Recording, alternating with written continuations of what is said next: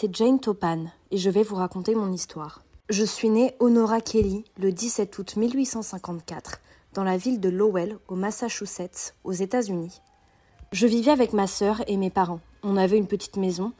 Mes parents étaient déficients mentaux et étaient très pauvres. On n'avait pas la vie facile. Mais bon, on était heureux. Même si mon père a fini par nous mettre à l'orphelinat avec ma sœur, en 1863, à Boston. Cet orphelinat servait à élever les filles pour qu'elles deviennent esclaves. Un jour, une dame, Anne Topan, est venue me libérer. Enfin, libérer, c'est un grand mot. Elle est venue me chercher. J'ai alors pris son nom, Topan. Je vivais bien dans sa maison. Elle avait une fille, Elisabeth, qu'elle adorait, elle s'aimait. Tandis que moi, elle ne m'aimait pas.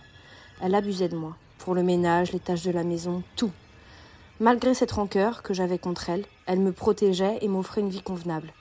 Alors, je suis restée chez elle jusqu'en 1885. C'est cette année-là que j'ai commencé des études d'infirmière à l'hôpital de Cambridge dans le Massachusetts. Ah, qu'est-ce que j'aimais mes patients. M'occuper d'eux, leur parler. Un jour m'est venue une idée. Utiliser mes patients pour faire des expériences. Je voulais voir si en modifiant les doses prescrites de morphine et d'atropine, cela affectait leur système nerveux. Je changeais leurs prescriptions, leurs médicaments. En fait, j'adorais les voir passer de l'état conscient à inconscient. Je ne pourrais pas vous expliquer, vous ne comprendriez pas, mais pour la faire courte, cette sensation de les voir partir, s'évanouir, mourir, ça m'excitait sexuellement. Il m'arrivait parfois même de me coucher avec eux dans le lit jusqu'à ce qu'ils partent pour de bon.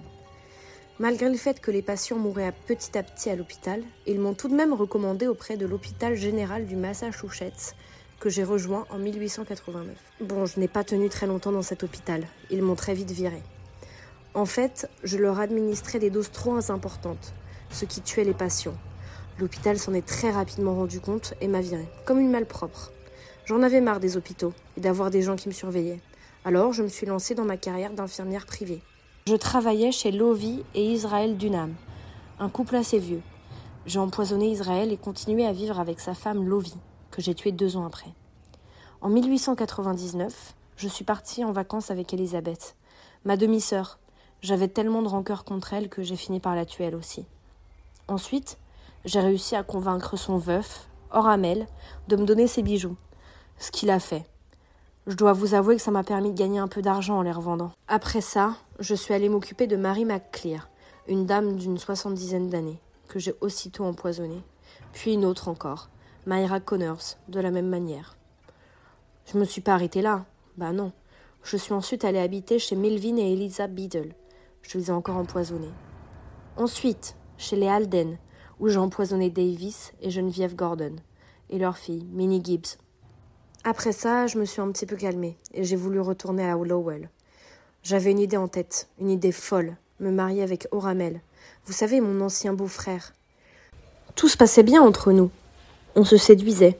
Mais bon, sa sœur est venue se mettre en travers de nous deux. Alors je l'ai empoisonné aussi. J'avais un plan parfait pour convaincre Oramel de m'épouser. Pour tout vous dire, je l'avais empoisonné, comme mes autres patients. Sauf que pour lui, je lui avais administré un antidote. Je passais pour la sauveuse, je sauvais Oramel de la mort. Mais bon, il a dû sentir une mauvaise intention et m'a expulsé de chez lui. Alors je suis partie. Pour être honnête, c'est à partir de là que les choses se sont gâtées. Le beau-père de Minnie Gibbs trouvait sa mort très étrange. C'est le seul à avoir demandé des autopsies, ce petit con. Elles ont démontré que Minnie était morte empoisonnée.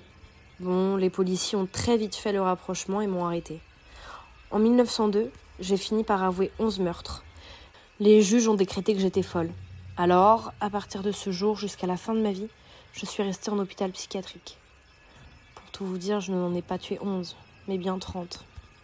Je suis morte le 29 octobre 1938 au Totten State Hospital, au Massachusetts, aux États-Unis.